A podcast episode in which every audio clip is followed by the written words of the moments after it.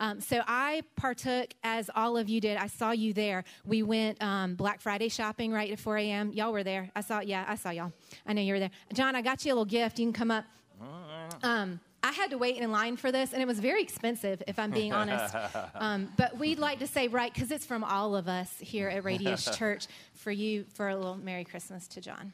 So I open this in front yeah, of you everybody. can. Yeah. Oh, yeah. We all we all chipped in, right? Yeah. Yeah, we bought it for you. Right? But uh,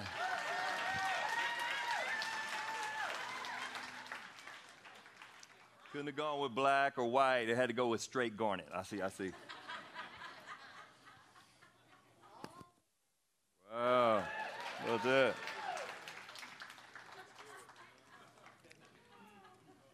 It's the first time I've had to do this in 11 years.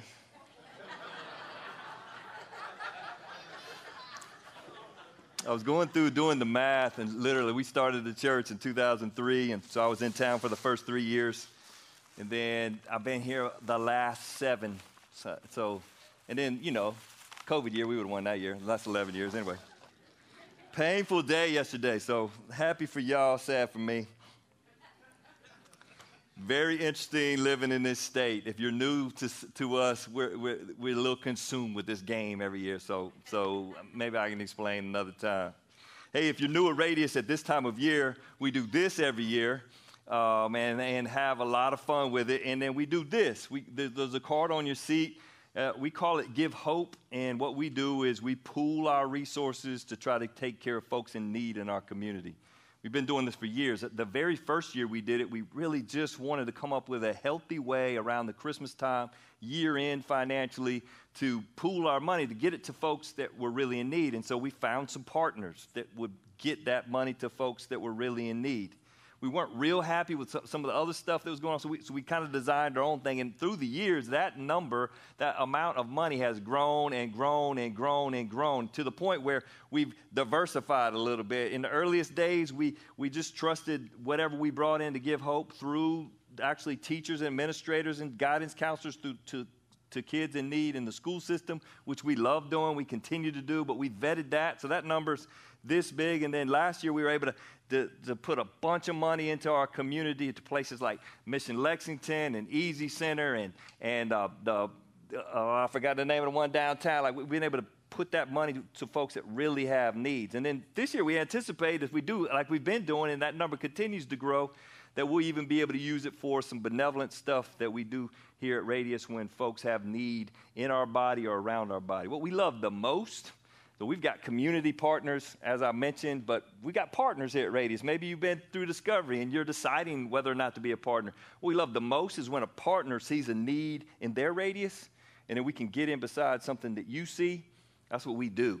We're passionate about it. So if you want to get in on it, you can uh, little little code to scan on here. It'll take you right to it. You can uh, go on the website and a little drop down for Give Hope. It's a way to give. It goes strictly to folks in need. If you've been at Radius for a while and you've been, you've been a giver, so you help take care of the financial needs, hey, we, we thank you. I realize that is a grind, and a lot of us, we pool our money together on a monthly basis to pay the bills, to put us in a position to share the gospel with our town. So thank you for that. This little different. Some of y'all get excited about buildings. We got a little fund on there, the Opportunity Fund. If that, that kind of turns your crank, we got a couple opportunities in the, in, in the wings that we're thinking about. If you'd rather – put some money in an Opportunity Fund, feel free. This is the time of year where a lot of folks want to figure out where they're going to spend some money on behalf of others. This is a good way to do it.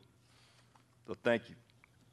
So I moved back to South Carolina from Pennsylvania in 1977. Some, I gotta take this thing off. I think it's gonna burn me or something. I'm afraid. I'm afraid. I'm afraid. Yeah. Gotta keep my mic right. Um, I moved back to South Carolina from Pennsylvania. I was born here and we moved up there for a little while and I was 10 years old. Some of y'all 70, 1977, you're like, seriously, you were like 10 in 1977? That's a real thing? Yeah, I, I was. I was 10 in 1977 and we moved to Anderson, South Carolina, and my neighbor, Mark Sexton, was a Gamecock fan. And like I just got moved in, and before I could like get situated, I, I hadn't really been old enough to have a team yet. But he was a Gamecock fan. He started going after my dad got season tickets to the Clemson games. So we, we would go to the Clemson game, watch the Tigers 77, 78, 79, 80, and, and then me and Mark would go at it. And very, I mean, it took me like six months to figure out I better learn how to boast about the Tigers. Right? Anybody, if you're new to this state, this is what we do. And like, if you're born here, you know what I'm saying. Like, you got something in your pocket all the time when a Clemson or a South Carolina fan brings something to you. For some of y'all, you're like, y'all are weird. I know, I know, we are, but it's kind of fun. Like, like it just oozes out of us. Last service, there was somebody in the service smarting off to me, and I, I like, I had something in my pocket. I didn't even have in my notes. I'm like, this is easy. I could go all day. Like, like we go back and forth because that's just who we are. That's how this thing works in our state. Um, I used to coach the kids when Clemson lost. I used to coach them what to say when they got to school. That's how bad it is. Some of y'all like, this pastor, man, I don't know about him. yeah, well, like, so kids in the room, younger kids in the room, let me coach you. If you're a Clemson fan, I get you ready. Here's what you say tomorrow. When you get to school, it's going to be rough. I'm going to go ahead and tell you. It is going to be on. We got one partner here at Radius that has Sandstorm projected off the side of his house with the people doing the white pom poms. It's projected on his house yesterday. That, that's how bad it is tomorrow. Clemson fans. It's going to be rough. So this is what you say, kids. You say, I've forgotten how this feels. You've been doing this for eight years straight. Say something like that. They'll be like, it's seven years. I'm like, you know, we would have killed y'all the COVID year. Come on now. Like, you just got to keep working. Like, you got to get in there skin. That's how it works. Like, we go back and forth. You can say something like, I'm glad you won. This thing was getting boring. But like, you can do stuff like that. Or if, if you're a Clemson fan, the go to is always like the all time record. Like when I was a kid, and nobody knows what it is, so it never really worked. I felt really smart when I'd bring it out. Like I'd bring out the all-time record, and, and Gamecock or Clemson fans were like, "What is he talking about?" I'm like, "Well, it's going to take you a long time to get." Anyway, you, you can nerd out on it, and then you look kind of weird. So so don't go don't go that route. In our culture, uh, this part of fun in a small state where there's only two schools, like like Alabama, we're not quite to that level, but have a lot of fun in our state, and we're kind of like the boasting is, you know, like it can get out of control, but it can really be healthy and fun. And so we, we make fun of each other on a regular basis. I, want to like propose to you that me and you, mankind was built to boast. Like we were made to do this from the, from the get. As a matter of fact, you can imagine Adam and Eve in the Garden of Eden and Adam looking over at the rhinos and going, baby, look at that rhino. How you like that? We've been managing this garden. Look at that rhino. Look at that banana tree. Look at the, look at the size of the bunches of bananas on that tree. Right? Cheryl one time texted me, she wanted a bunch of bananas. So I brought home like 20. She's like, a bunch? It's like just one. Like, anyway, had nothing to do with anything. But like, like, like you, you, you're boasting on what's going on in the garden that you're managing. But Adam and Eve, what are they really boasting in? But they're boasting in the creator, the one that made bananas and the one that made the peaches and the one that made the rhinos. There's this healthy, like, pride in the creator in the garden. And then we call it the fall when Adam and Eve sinned in the garden. And when they sinned, work became hard. Ladies, you can say amen to this. And childbirth became hard. There you go. And then uh, and then it's really strange that in the garden we were able to boast in the Creator, and then when, we, when the fall happened, now we're boasting in our hard work, toiling the soil, or in our families, the children that we labored, pun intended, to bring into this world. And all of a sudden, there's this division between mankind because mankind is no longer just focused on boasting on the living God who created it all, They're boasting on their own creation and their own work. And uh, it's got this level of destruction. We've been in the book of Galatians for a while, and this is our very last Sunday. So I'm going to read to you these, these last verses that that Paul pens. And, and in this particular case, he literally pens them. So if you can imagine, I don't know if you know how the Bible works, but the second part of the Bible, we call it the New Testament, it's really old. right? Like it's 2,000 years old. So the Old Testament is just older, so we call it the Old Testament. Is that confusing? Anyway, like so, like the New Testament's got multiple books in it, and uh, most of them are written as letters to individual churches. So this book of Galatians is written to a few churches in the area called Galatia. So there's four churches there most likely, and they passed this letter around and everybody could read it. So this guy named Paul, we call him an apostle, he writes them a letter. He's in the town called Antioch. And so you can imagine him up in his room with the scroll, and he's probably dictating this letter to the Galatians. And, and he's got a friend there that is better writer than him, and he's, he's writing out this letter, and, and it's dictated, and it's all the way down the scroll. And you can imagine at the end of the letter, Paul's like, How much, how much room do you got left on that scroll? Right? Like, this isn't like your iPad, right? Like, this is like a piece of parchment. This isn't even this isn't even lined paper. Some of y'all don't know what lined paper is, what we used to use when I went to school, but like, like this is a parchment and, and they're writing on it. Paul's like, give me that pen. He dips it in the ink and he's, he says, I'm going to write it myself. As a matter of fact, in the passage in, in verse 11 of chapter 6, he says, Notice what large letters I use as I write these closing words in my own handwriting. A lot of belie- people believe that Paul had some sort of eye issue and so he wrote really large because he couldn't see well. And so these last paragraphs, he's going to write with his own hand, and I imagine fill up a huge part of that parchment. Like all of it's written really neatly by whoever he's dictating to, and then you got this big, large writing at the end where Paul just wants to emphasize what he's got to say. Here's what he writes. Those who are trying to force you to be circumcised want to, want to look good to others they don't want to be persecuted for teaching that the cross of Christ alone can save. And even those who advocate circumcision don't keep the whole law themselves. They only want you to be circumcised so they can boast about it and claim you as their disciples. Did you hear it in there? Boast. What, what do they want to boast about? They want to boast about themselves. They want you to be their disciples so that they can boast about themselves. And so, in those very first verses after Paul takes the pen and lets them know that he's taking the pen, he wants to get some clarity for us. Like, people are built to boast. And at the very beginning, we were built to boast in the living God. And after the fall, we've been built to boast about ourselves. And he says of these folks who have brought in this false teaching that all they're trying to do is boast about themselves. Uh, there's a uh, interesting line. NLT takes this, this one verse and adds to it. It says in verse uh, 12, it says, They don't want to be persecuted for teaching that the cross of Christ alone can save. Uh, other translations, which are actually more accurate, say that, that they don't want to be persecuted for the cross, and it just says the cross. NLT, I think, helps us understand it better. It says that they don't want to be persecuted for teaching that the cross of Christ alone can save. Because there's been folks in the past that'll die for the icon, the cross, right? There have been wars fought over the icon of the cross.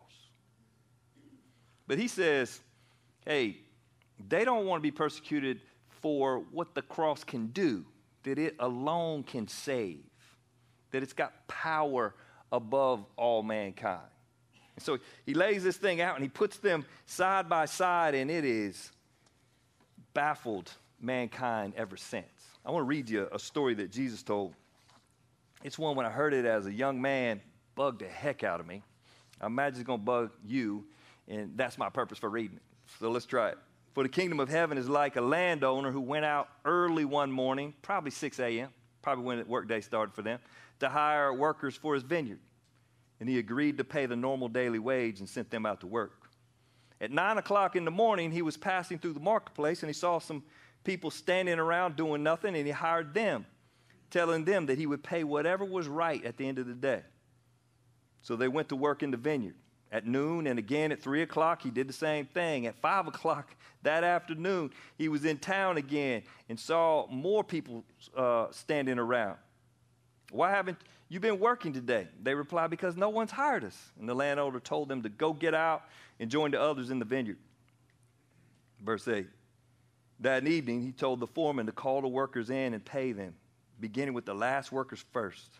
When those hired at 5 o'clock were paid, each received a full day's wage. Can't tell you in that culture how good that would have been.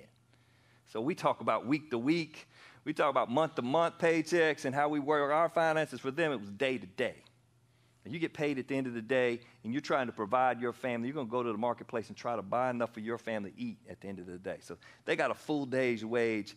These 11th hour workers that only been there for an hour, they had to been partying for the pay that they got.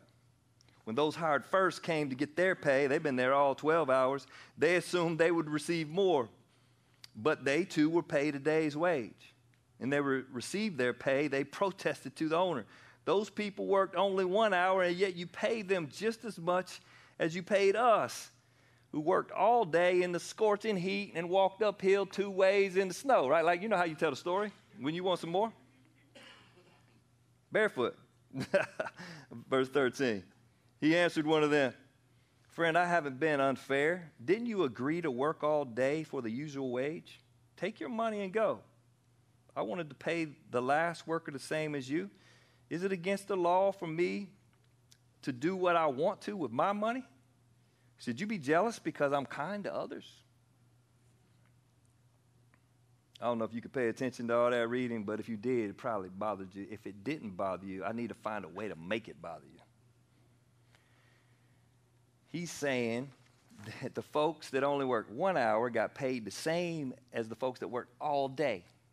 I keep thinking of ones in the middle, like that worked like six hours, and wonder what they were, how they processed.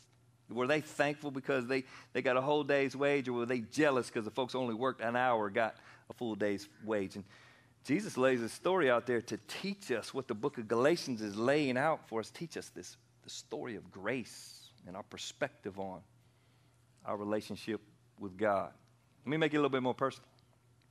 So you telling me that if I wait to have sex until I'm married and then have it with my wife and only with one woman for my entire life, like, like I'm gonna get paid the same as somebody who gave into that temptation over and over and over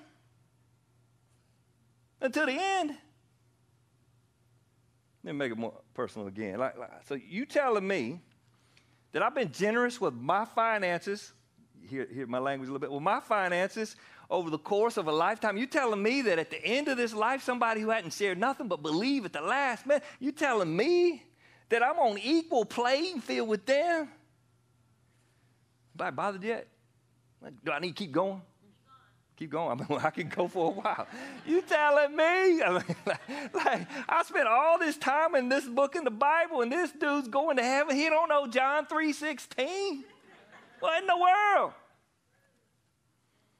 And we could go on and on and on because we feel like we're owed something. I'll read you a quote. This is by a guy named Lenski. The more we do, the more we earn, the more God owes us. Ugh, it feels a little funny when it comes out like that, doesn't it? Like the story seemed hard to read, and you're like, Jesus, what are you writing?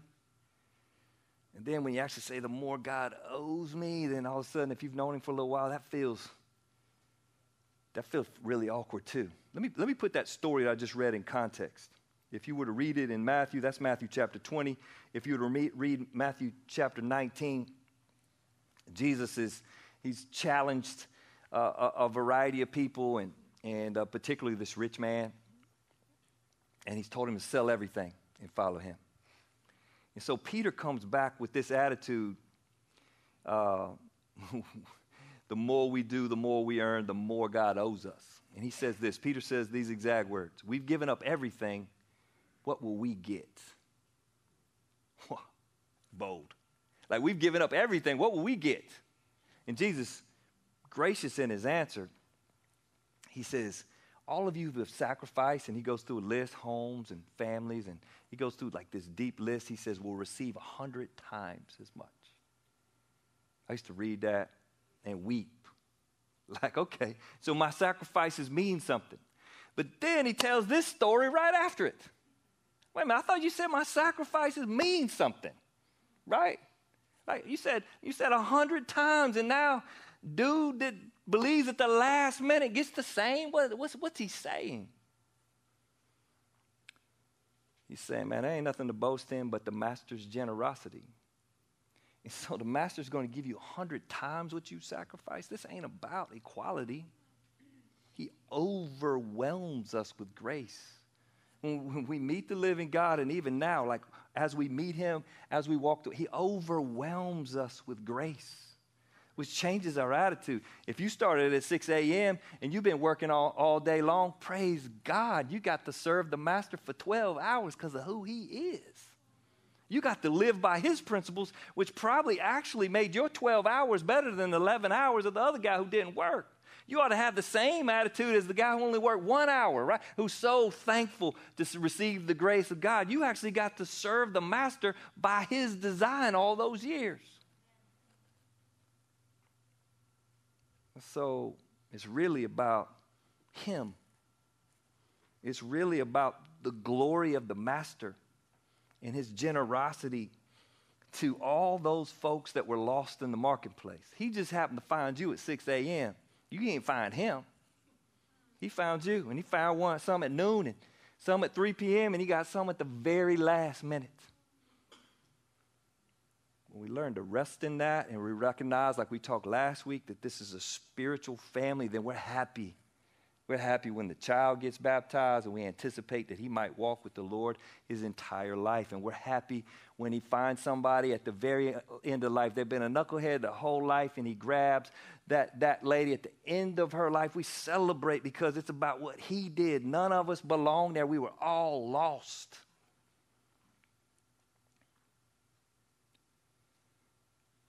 Which makes us, when one of us is struggling, want to get our shoulder on one another's burdens. That's how the spiritual family of God's supposed to work. We want to get our shoulder on somebody else's burdens based on the earlier parts of this chapter. When somebody goes in the ditch, we want to rescue them. Not out of arrogance. We'll even confront our brother or sister in Christ to try to help them get out of the ditch. Not because we feel like we're better than them, but because this is so good. I mean, it's easy. Because it's good and it's healthy and it's restful to be working for the master. And we want to bring them back. For those of us that are getting a little older in the room, I read this, uh, I actually heard about this hockey player that in his 50s, he was just a stud, so he played always in his 50s. And they interviewed him and said, What do you do different in the 50s that you did when you were in your 20s? He said, It's all about the assist, which I thought was really cool. So here at Radius, those of us that helped start this thing, we've been here for a while. Now it's time for us to make some assists. The next generation is coming along. We want to pass the puck to them so that they can score because this is not about us. It's about the master and what he wants to accomplish in this particular geography. Jerry Bridges writes a book called Transforming Grace. You want to read a great book on grace? Especially if you've grown up and uh, downloaded the law. That's what you were taught at church, and so it's performance based. Uh, this would be a great one to read, but I'll just read you a quick quote. He says, He's telling us that God's reward is out of all proportion to our service and sacrifice, 100 times as much. So, man, stop worrying about the rankings. Stop, stop worrying about how we compare and compete with other people in this world. It's beyond any service or sacrifice that you could ever imagine. He is telling us that in the kingdom of heaven, God's reward system is based not on merit, but on grace. Most of the world does not want that gospel. And so every other religion in the world is based on merit and achievement. The non religious systems are based on merit and achievement. And you and I, if we believe in Jesus, it is very easy to get sucked back into that competition. So we're always looking for somebody that doesn't measure up quite as much as we do. Galatians chapter 6, verse 14, one of the greatest verses in all the Bible. As for me, Paul says, May I never boast about anything except for the cross of the Lord Jesus Christ. Is he talking about the Gamecocks and the Tigers here? He ain't worried about the Gamecocks and the Tigers and us having some fun with the Gamecocks and Tigers. He's talking about your core. Like, what do you boast about at your core? Who are you? Some folks will get all jacked up and a little legalistic and they'll get worried about us talking smack about the game. Like, you're just missing the point. You're doing exactly the opposite of what he's teaching here. He's saying, I never boast about anything except for the cross of our Lord Jesus Christ. He's saying at the core, I imagine Paul had a good time with, when Jerusalem paid Antioch, right? Like, had a good time with that whole situation. But at his core, he knew who he was and he knew what mattered.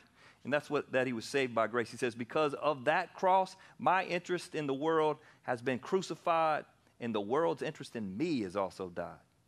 It doesn't matter whether I've been circumcised or not. What counts is whether we have been transformed into a new creation. May God's peace and mercy be upon all who live by this principle. They are the new people of God. Amazing lines. So all of a sudden, after being born into this world, and pretty much from the time I could think and relate, I'm looking for affirmation. If you were born into a good home, you probably got some at your house, some encouragement from your parents. You wanted your parents' affirmation. You wanted them to say that you were a great kid, right? And it doesn't take too long where you're, you're seeking other people's affirmation. You're thinking, hoping other people around you think that you're a great kid. As a matter of fact, a lot of us will weed out anybody who doesn't think we're a great kid. We don't want to hear anybody that doesn't think we're a great kid. Life's all about being affirmed and belonging and feeling like we fit. And one of the ways we do that is finding people that are lesser than us and we compare ourselves to try to hold ourselves up. When it's healthy, it's like I'm proud of my mom and she's proud of me, or I'm proud of my, my grandfather and he's proud of me. And it's a little healthier, but it's all about like, do I belong? Do I fit? Who am I in essence? It's never really completely solved. Because even when your mama listens to you sing and she says you're great, there's some doubt in your mind. And for some of y'all, there should be doubt, right? Like, watch American Idol a couple times, right? Like, like when Clemson fans or the Carolina fans were, were boasting, like, we're, we're trying to be somebody. Like, even though, like, like we won this year, we're afraid next year we might lose. There's this insecurity, even in all of the affirmation that we produce one way or another. And Jesus, through Paul, presents this to us. He says, Because of the cross, my interest in the world has been crucified, and the world's interest in me has also died. I don't have to live seeking that affirmation anymore. I'm affirmed by the blood of Jesus Christ. Meaning, you because of his death on the cross, can stand before the Father as righteous. You belong in the family of God. You can climb up on his lap and look up in his eyes. You can put your arm around him. You belong with the holy God. You talk about some affirmation. You are a child of the Father. And nobody can take that away from you. So he says, that all he can do is boast in the cross of Christ. How do you do that? Billy Graham, uh, in 1955, got invited to preach at Cambridge. It's uh, a Christian school, was particularly then in 1955 in, in, England, and would have had the smartest people in the world. C.S. Lewis was a professor there. If you, if you know people, C.S. Lewis, pretty bright guy and there, there were some, some other really bright guys. So, so Billy Graham said he's really nervous. They took four nights and they split the students, 8,000 students, and they put 2,000 students per night would hear him preach. So the first three nights, he said he was just trying to not sound stupid. Anybody else? I mean, he's from North Carolina, and you're, you're at Cambridge. It's pretty, pretty easy to sound stupid. So he's working hard. He says he's trying to quote people. He's working hard. And he got so frustrated. By third night, he and his team, they prayed, decided what to do tonight, the next night. And he said, Man, I'm, I'm going back to who I am. I'm just going to preach the blood of Christ. And so they said, as, as he preached, that some of the professors became super uncomfortable. Billy Graham, in a simple way, direct way, and powerful way, just talked about the blood from Genesis all the way to Revelation. And so for some of the intellectuals, they were, they were frustrated, thought that he was being crude and a little obscene even. They were offended by the cross as it's supposed to. And then 400 kids came forward and gave their life to Christ that night. And they were shocked by the simplicity of the gospel and the power of the blood. So I thought, as we wrap up Galatians, it might be good to just boast in the cross. See, when you boast in the cross, it's kind of counterintuitive, right? Like you're boasting in a death. If you can't do that with humility, you probably don't get it. Like we can smack talk about the Tigers and the Gamecocks all day. We do that with a little swagger. This is a humble swagger when you talk about the cross. Genesis chapter 3, Adam and Eve sin. They're going to be expelled from the garden. And what does God do? He sheds blood, takes the life of a couple animals, skins them, and clothes Adam and Eve because now they know that they're naked. Chapter 4 Cain and Abel bring a sacrifice to God. Abel's worked in his, I mean, Cain's worked in his garden. He's got massive pumpkins and watermelon, and he's got these massive fruits and vegetables that he's bringing to God. And, and Abel brings a blood sacrifice. You remember this? God chastises Cain not for his hard work, but that he didn't listen, that God requires blood. Genesis chapter 4. Skip to the second book of the Old Testament, Exodus. The people of Israel are enslaved to the Egyptians. God's going to set them free. And what does he have them do? Some kill a lamb, take the blood, and put it over the doorpost. Put it over the door and on the sides of the door. And what happens? I'll read it to you. Exodus chapter 12. But the blood, put the blood on the doorpost will serve as a sign, marking the houses where you are staying. When I see the blood, I'll pass over you. This plague of death will not touch you, and I'll strike the land of Egypt. Hebrews chapter 9 kind of captures what happened throughout the whole Old Testament. Verse 12 With his own blood, not the blood of goats and calves. He entered the most holy place once for all time and secured our redemption forever. Verse 22 In fact, according to the law of Moses, nearly everything was purified with blood. For without the shedding of blood, there is no forgiveness. Ephesians chapter 1, verse 7. He is so rich in kindness and grace that he purchased our freedom with the blood of his son to forgive our sins chapter 2, verse 13. But now you have been united with Christ Jesus. United with Christ Jesus. Right, we're sitting beside each other. Got my arm around him. I'm united with Christ Jesus. Once you were far away from God, but now you have been brought near to him through the blood of Christ. 1 Peter chapter 1, verse 18 and 19. For you know that God paid a ransom to save you from the empty life that you inherited from your ancestors. All proud of self. And it was not paid with mere gold or silver, which lose their value. It was the precious blood of Christ, the sinless, spotless Lamb of God. Revelation chapter 5. And they sang a new song with these words You are worthy to take the scroll and break its seals and open it for you were slaughtered, and your blood has ransomed people for God from every tribe and language and people and nation. You and I, if you believe in Jesus, we worship a bloody lamb. Read Revelation. He comes on the scene as a bloodied lamb. You can imagine this white coat covered with blood, and these great creatures fall on their face and worship him for his holiness. The power comes out of the humble sacrifice on the cross and his blood spilt. Matthew chapter 26, verse 27 and 28. It's right before Jesus is going to go to the cross. He says he took up he took a cup of wine and gave thanks to God for it. And he gave it to them and he said, Each of you drink it. And this is my blood, which confirms the covenant between God and his people. It is poured out as a sacrifice to forgive the sins of many. So, you know what we do to boast in the cross? Every Sunday, we walk up and we take this bread and juice and we proclaim the name of Jesus till he comes because of what he did on our behalf. Ain't no self boasting going on. We boast in a bloody mess totally counterintuitive to boast in a death. But we know because we're here on Sunday.